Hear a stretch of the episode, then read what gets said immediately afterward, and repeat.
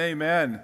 Well, it is good to be here tonight. We were at the men's summit last night, like Pat mentioned, and um, we man camp, we call it. Um, it was good to be here. 400 guys worshiping the Lord, loving Jesus, getting to know one another. But like Pat, I'll be honest, it's good to be back here with the church. Uh, I'm going to talk about a subject that is pretty, um, I don't know, maybe almost uh, scary holiness. Right? When we talk about holiness, this is a big deal right? God said to his people, Be holy, for I am holy. Now, I have a feeling he was pretty serious about that. Okay? So, how are we doing? As a church, how are we doing as holiness? So, what I thought I'd do is I would give you a little journey through the history of the church, just to kind of give us a little scorecard on how we're doing in terms of holiness. You know, you look at the early church, we read about the New Testament, and here's some things that were going on. Paul had to address these in the church. There's one guy in the church who's actually sleeping with his stepmother, right? And nobody in the church wants to do anything about it. They actually seem to be okay with it. Uh, that very same church, Paul has to write to some of the people say, hey, don't show up early and get drunk on the communion wine.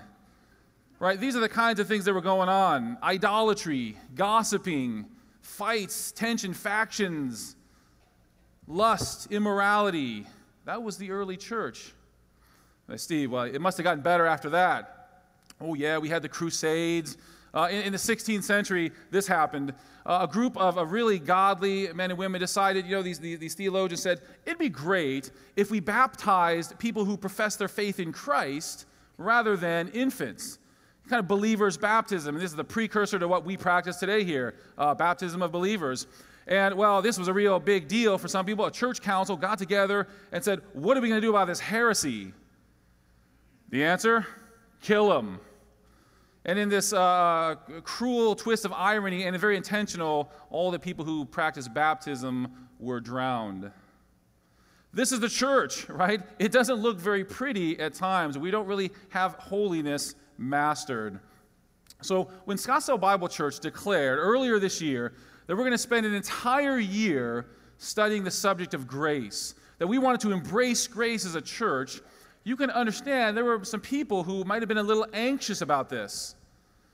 Well, wait, wait, wait. what about truth? What, what about obedience? What about holiness? What the church really needs is, is not all this grace, not so much grace. What we really need to talk about is holiness, obedience. Well, that's what we're going to do today.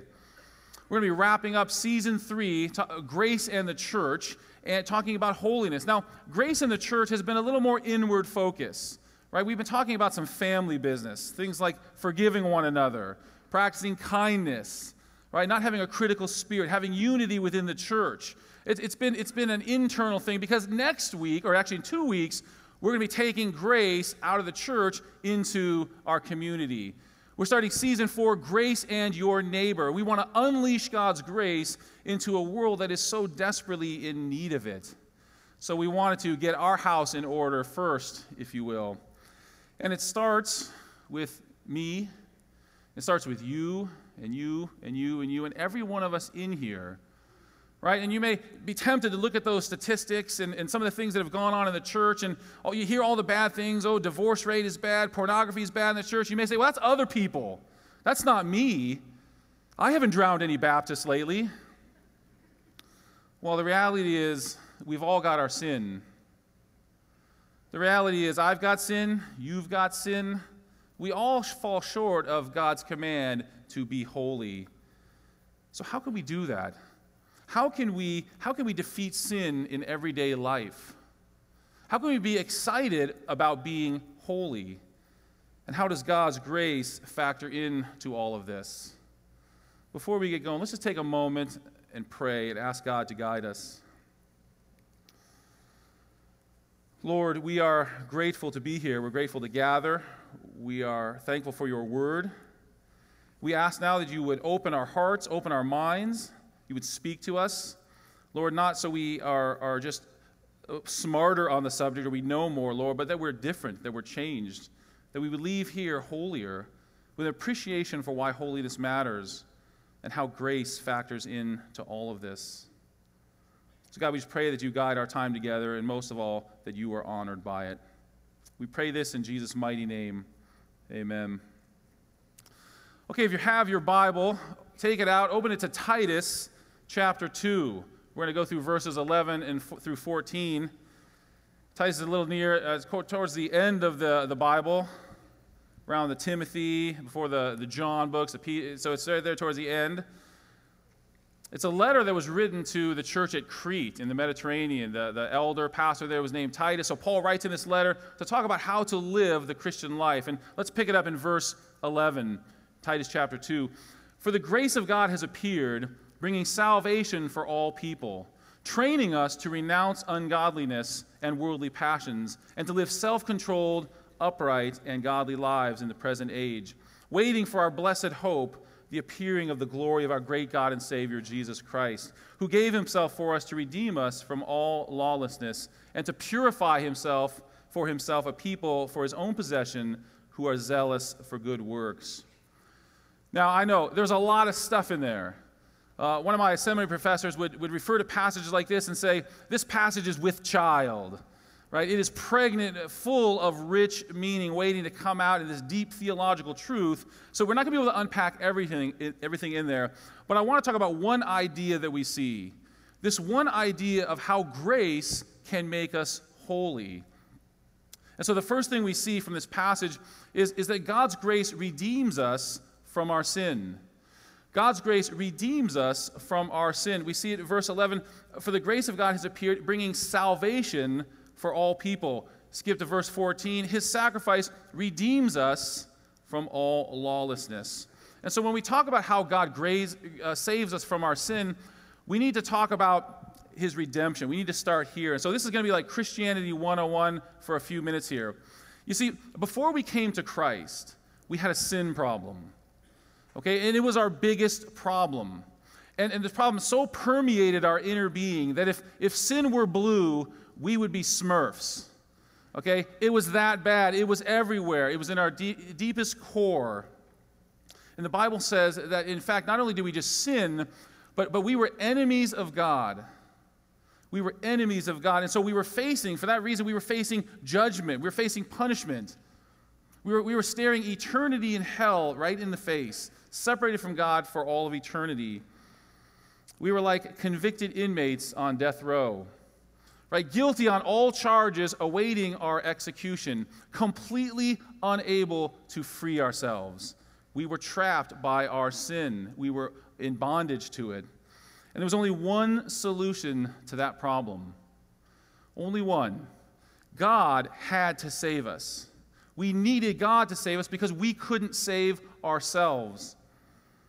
So the grace of God appeared, as Paul writes, in the person and the work of Jesus Christ, bringing salvation to anyone who believes.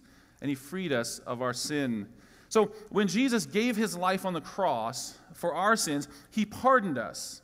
Okay? And he didn't just say, oh, hey, okay, go run along now. It's okay. You didn't do anything. He didn't phone it in and say, hey, release Steve Erickson. He's innocent. No, he took my place on the cross. He took the punishment that I was supposed to pay. Right? Jesus bought my freedom from sin with his life. This is what the Bible talks about redemption. He bought it with a price, his life. He paid the death, he paid the price that I was supposed to pay, and that is death. So when we trust in Jesus as our Lord and Savior, some things happen here. Okay, our, first of all, our sin problem is solved. He's taken care of that.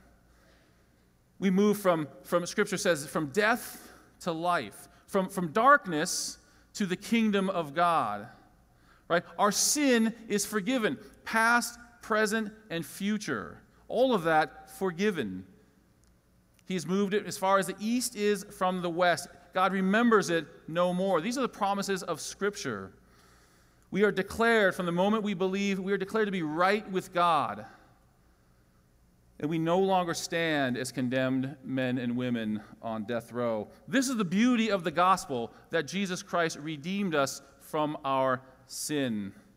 And so when you think about this last week, when you lost your temper with your spouse last night, like I did, Jesus paid for that sin. That sin has been paid for by Christ. When you gossiped about your boss when you lusted over that woman at work, that sin has been paid for by Christ. When you fudged a little bit on your taxes last year, made a little unethical decision, that sin has been paid for by Christ. When you surf on that provocative website, that sin has been paid for by Christ. And I, I don't know about you, but that is so freeing to me. Like, I just say, praise God that my sins are covered by the blood of Jesus Christ. But you know, there's something about us as people. There's something in our human nature, our sin nature. We're really good at finding the loopholes, right? We're really good at finding the easy way out. And so there's a temptation to think, when we, when we just begin to relish that grace, there's a temptation to think, wait a minute, if my sin is forgiven, the one I did yesterday, the one I did just a few minutes ago, and the one I'm going to do tomorrow, wait a minute, why do I even worry about being holy? I mean, if my sins are covered, why strive for obedience? Why not just live the way I want and allow God's grace to cover me? And so there's a temptation to think that. But grace has a twofold purpose. It not only redeems us, but it brings us to the second point, the second purpose, that God's grace purifies us in this life. It purifies us so that we can be used by Him. You see, salvation doesn't stop with redemption. Okay? It's not just about getting into heaven. A lot of people think, you know, just the big deal about Christianity, you just got to get into heaven. Are you in? Oh, yeah, yeah, I'm in. Oh, yeah, I'm in too. Yeah, you think he's in? I don't know. Let's get him in. You know, it just, it, just, it becomes about just getting into heaven. And, and that's a great thing. I mean, who doesn't want to go to heaven? I want to go to heaven. So that's okay to think about that and to get excited about that. But the problem is some Christians stop there. Right? It's, you know, hey, I've been saved from my sins. I'm forgiven. Uh, whew, mission accomplished. But that's not what God teaches us here. Look at, look at verse 14. Jesus Christ, who gave himself for us number one, to redeem us from all lawlessness, and, and, and to purify for himself a people for his own possession who are zealous for good works. Right? God didn't just save us uh, so, we can get, so we can get to heaven. He saved us for a purpose. He, want, he saved us to purify us. God wants a people here on earth set aside for his, his own purpose so that he can use for his glory. He wants us to be different from the world. Jesus says, hey, Go out into the world, right? Let your light shine before men in such a way that they may see your good works and glorify your Father who is in heaven. God, God wants to set apart a people who will go and do that for him. So, in order to be a light to the world, in order to be seen by them, we have to be what? Different. We can't look exactly like the world. So God is busy purifying us, right? Making us more and more righteous so that we stand out from the world. And, and I want to illustrate this for you here on, on the screen. Uh, what you see here is the world. Okay? I drew you a picture of the world and their sin and their blackness, their darkness. They're completely lost in despair without God. Okay? Stained by sin, that's the world. Now God calls a people. He says, I want a people to go. I'm going to send them into the world. So now God has put Christians in there in this world, okay? And but these Christians, unfortunately, don't care much about holiness.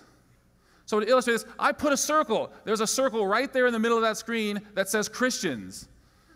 You're like, Steve, there's nothing there. I don't see anything. I can't notice a circle up there. Exactly. Right? You don't see that circle. Why? Because it looks exactly like the world. Right? So there actually is a circle there. So what God wants is a people who are pure, who are holy, they're set apart for His use. That's what the word holy means to be set apart for His use so that they can be a light to the world. Now we have Christians in the world who actually care about holiness. And look what happens. Oh, hey, look at that. I can see them. And the reality is, God wants us in the world so that we can see uh, so, that, so, that, so that the world can see a little bit about Him through us.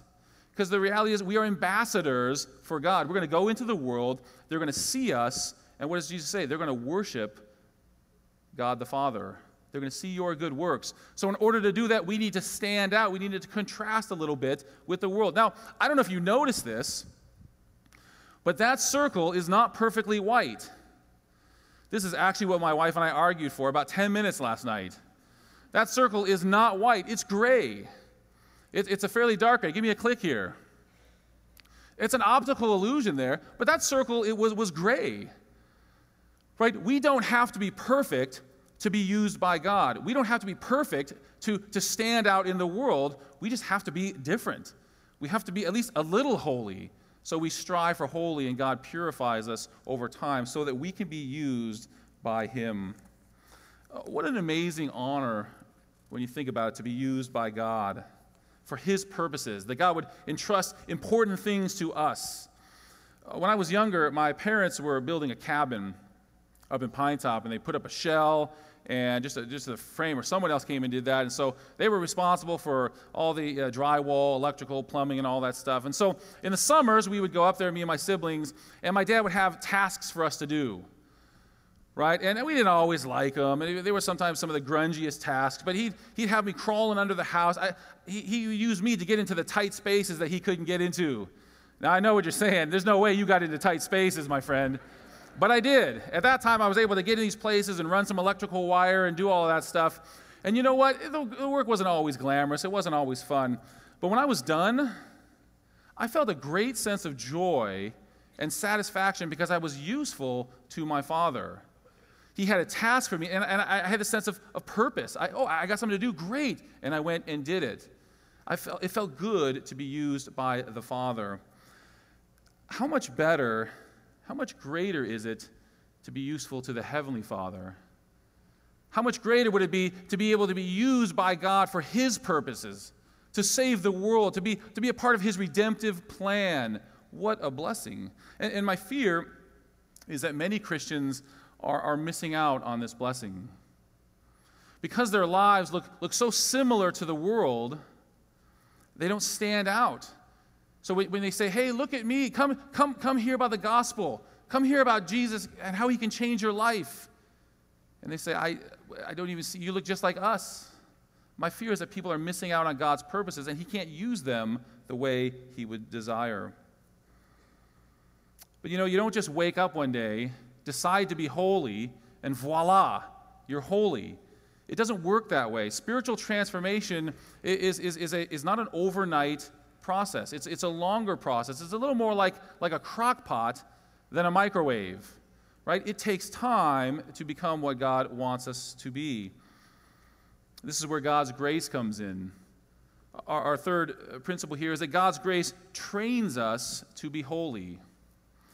It not only redeems us and purifies us, but it, the way it purifies us, it's a training process. God's grace trains us to be holy. Look at verse 11. For the grace of God has appeared, bringing salvation to all people. Look at this, training us to renounce ungodliness and worldly passions and to live self controlled, upright, and godly lives in this present age. I like how the NIV translation puts this. It says, Grace trains us to say no to ungodliness and worldly passions. Say no to those things. You don't have to be a Bible scholar to figure out what ungodliness is, right? It's not being like God. Oh, God's this way, you're different, you're ungodly. Okay? Worldly passions, these are things the world gets excited about. These are things that are they're just everywhere in the world lust, greed, uh, selfishness, jealousy, all those, all that stuff, that's, that's worldly passions. God's grace trains us to say no to those things, but not just say no to those things, also to say yes to other things, right? To say yes to living self controlled lives, to living just, upright lives, to living godly lives, to living lives that verse 15 says make us zealous for good works. See, God wants a people to be in the world who are just passionate about doing good works. Why? Because it makes us stand out and it brings glory to God. Because people look at that and say, wow, that must be a little bit about what God is like. And we point people to God and, they, and it brings Him glory. So God wants us to be excited about forgiving others, zealous for that, zealous for uh, um, uh, being kind, serving others feeding the poor, loving our enemies, honoring our mother and father. All of those things bring glory to God. And so grace is training us to not only say no to the sin, but say yes to holiness. So it's time for a little introspection here. You know, when I, um, when I look at my own life, I'll be real honest, it's, it's, just, it's hard to even think that I'm going to be preaching on holiness. I know my life. I, I know what pops in my head sometimes. I mean, I'm, I'm arguing with my wife about something stupid last night, and I may apologize, but inside my heart, there's some bitterness sometimes. Right? I know I have pride. I have jealousy. I see people, see people with iPads, and I covet those iPads. I, I have these things. I'm not content at all times. I'm selfish. I, I know what's in my, what's in my heart. And, and, and it bothers me because I don't want to be that way. I want to be used by God. I want to be different from the world. Uh, maybe you're like that too. Maybe you're a little frustrated by your own sin. Maybe you look at your life and you say, you know what, I probably say yes to sin and no to godliness a little bit too often. You're discouraged. You don't seem to have much success in being holy. So, how do we have victory over our sin? We train for it. It's a fact. Training is important if you want to get better at something, right? If you want to have mastery over something, if you want to improve, training is important. And so uh, we put together a, a, short little video here from, from uh, about a guy who knows a, a thing or two about the importance of training. So turn your attention to the screen here.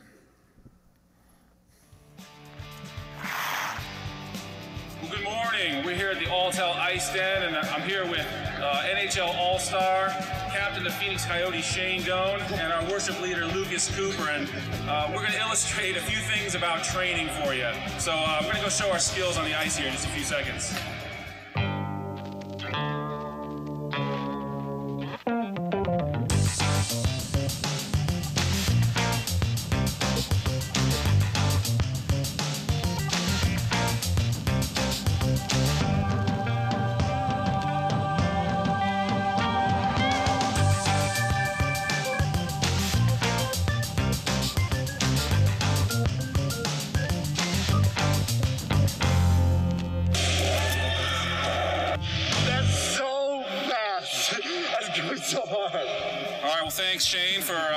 Us some skills. Shane told me there was something about the puck being warm or cold. That's probably why I couldn't do all those things.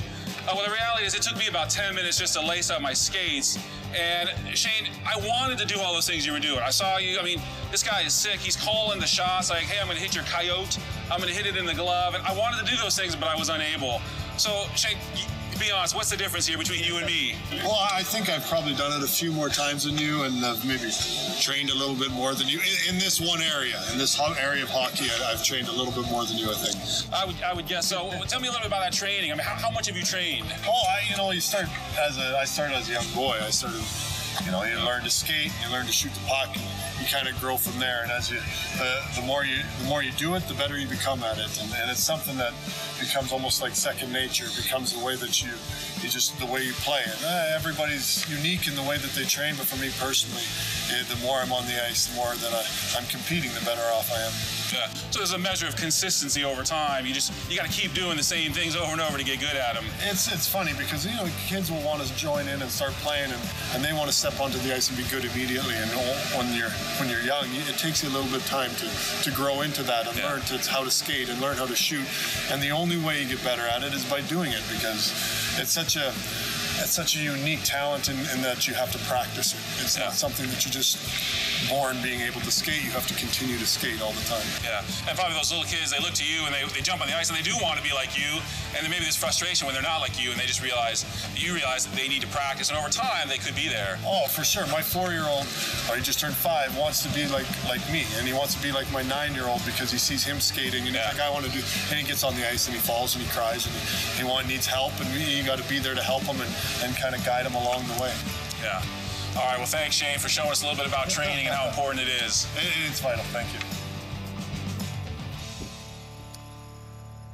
Well, we uh, appreciate Shane being a good sport and uh, showing us a few things about training. And uh, if you caught a few principles in that video, I want to uh, highlight some things for you. Here's the things about training you need to have some consistency.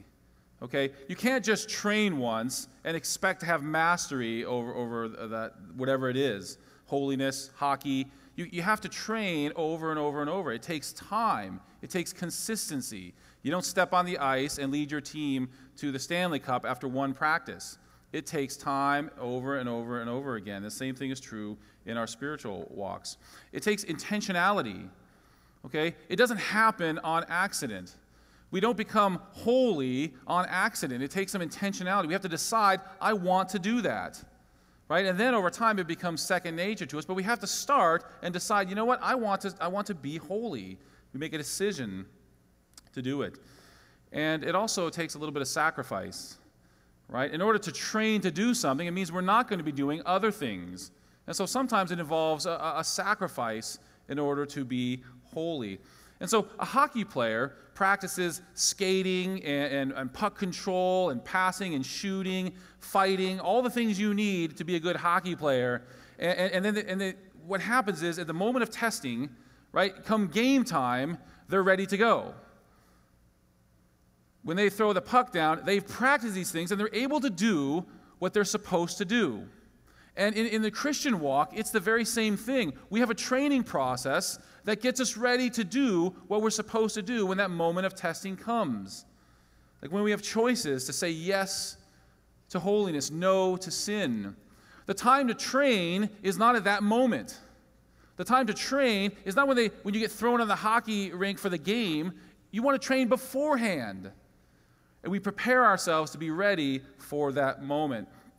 So when we're in the, the buffet line of life, you know, so the, you, got, you got this buffet and you're, you're choosing, you know, I'll take a fried chicken, I'll take some, uh, uh, one of these peas, and oh, no to the beets, I'll take some chocolate pudding. You're making choices. Yes, no. Yes, no. Life is very similar to that. We make choices. I'm going to, I'm going to obey God, yes. No, I'm going to say no to that. We're saying yes to obedience, no to holiness. So, what makes us choose rightly? What makes us obey? How do we train to be able to make the right choices? Well, there are a lot of answers to that question. Uh, well, uh, the fear of the Lord motivates me to make the right choice. Uh, a desire for rewards in heaven, that makes me make the right choice. So there might be a lot of reasons, but I want to focus on one.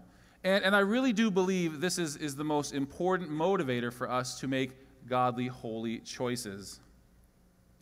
Jesus said uh, in John 14, 15, He said, If you love me, you will obey my commandments. If you love me, you'll keep my commandments. The secret to being holy is to learn how to love Jesus more. We want to learn how to love him more because he says it if you love me, then you will obey my commandments. Sometimes we, we, we think of this, it's more like a, a guilt trip. You know, Oh, come on, if you love me, you'd obey my commandments. That's how we read it. I read this as more of a promise. Church, if you love me, what will happen? You will begin to obey my commandments. So rather than focusing on all the commandments, oh, I need to do this, I need to not do this, I need to do this, I feel better training is to focus on how do I love Jesus more? Because if I do that, I will eventually begin to obey God's commands over and over and over. And the more I do this, guess what? The more I do this. The more we love Jesus, the more we will obey him. So our goal becomes learning to love Jesus. And so that's why we pray. That's why we, we read the Bible. That's why we, we sing in worship services. We don't sing here because we love to hear our voices. We sing to, to just to fall in love with Jesus, to hear these songs about him, this truth, and it makes us appreciate him more. That's why we gather in small groups. That's why we serve other people. Let's, let's take reading the Bible, for example, as a, as a discipline of training. You know, listen, I'm a pastor, and I find it hard to read the Bible. I find it hard to condition myself every day to read the Bible. I, I know, I know it's not easy to get up early and read. I, I love to sleep. To get up an extra half hour and start reading the Bible, that's not easy. Um, it's, it's, it's 9 o'clock at night, 10 o'clock at night, and I'm thinking, you know, I should just go and, and maybe read the Bible a little bit. And then, you know, I see, ooh, Law and Order reruns on TNT. And I, and I watch those and I make, the, I make a dumb choice. It's not going to profit me in learning to love Jesus more, like reading the Bible. So I get that it's hard, but here's what happens when I am intentional, when I, when I exercise a, a, some self control and some discipline, say, you know what, I'm going to do this because I know it will produce in me something good in the long run.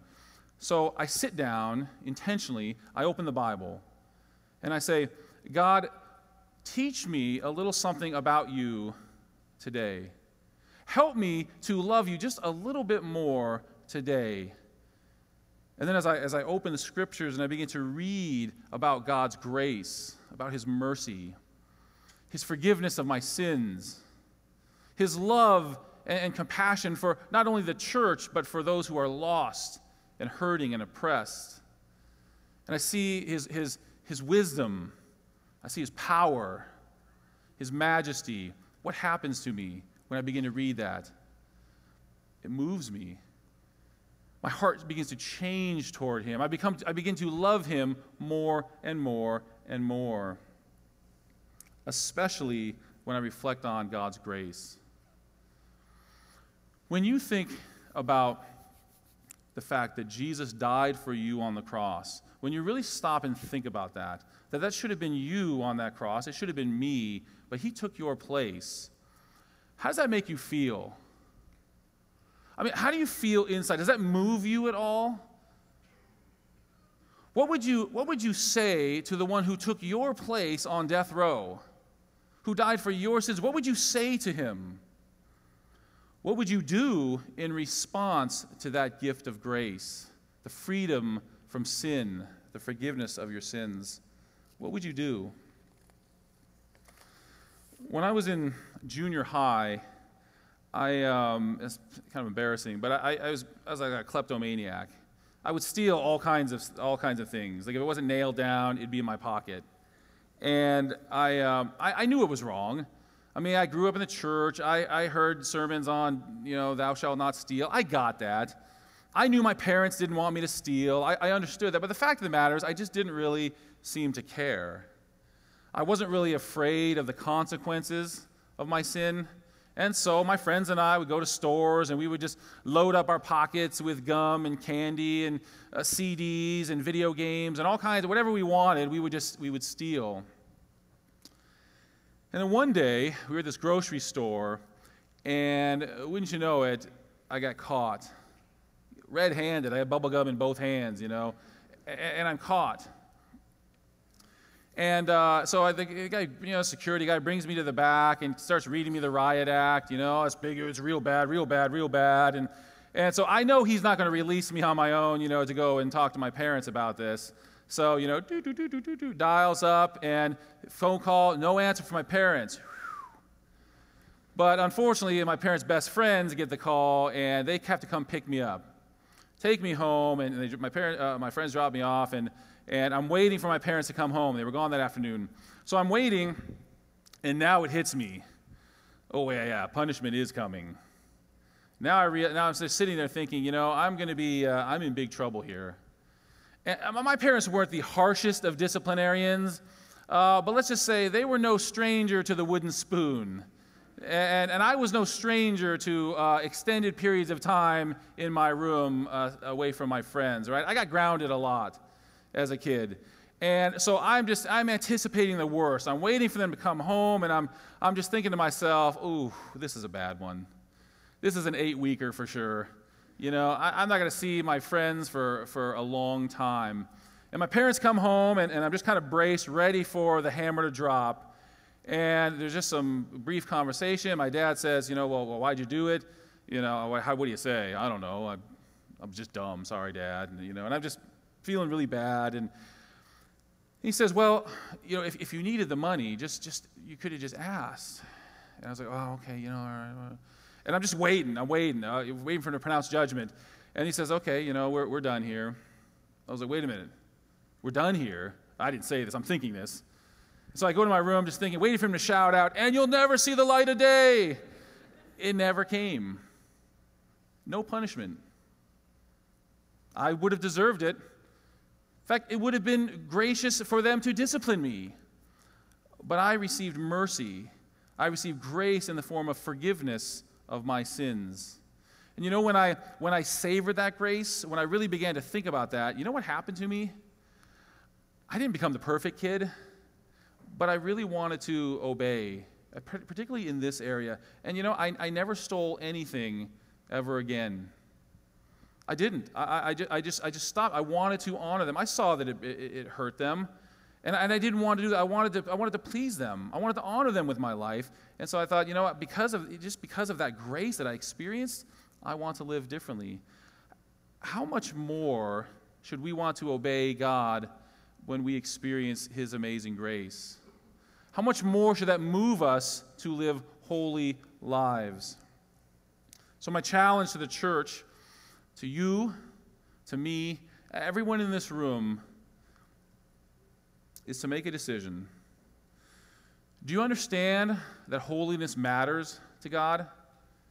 Do you understand that this is, this is not just some light thing, this is a big deal? Have you decided to pursue holiness? Have you decided that you, you would like to be used by God for His glory? Have you made this decision to be holy? And if you have, are you training to be holy? Are you training for that moment when you have to make a choice to love God, to obey Him, or to sin? Are you training and getting yourself ready for that? Because the training doesn't happen again at that moment, it happens beforehand. Are you doing that? Are you regularly spending time fellowshipping, communing with God, learning how to love Him more, to know Him, to obey Him more? Have you carved out time in your day to spend time with God? It doesn't happen on accidents. Holiness doesn't happen by osmosis. We need to spend time with Him. Are you regularly reflecting on the grace that God has shown you, particularly through what Christ did on the cross for you? Not just once, not twice, but over and over and over. I, I am convinced that if we do that as, as people, as a church, when we really, uh, when we really reflect on God's grace and we truly embrace grace, we will begin to look different. We will begin to obey. We will be holy. We will be used by God to be a light to our community. We will be the people that God desires us to be, all for His glory. Would you pray with me? Lord, we want victory over sin, and we know that you accomplished that on the cross.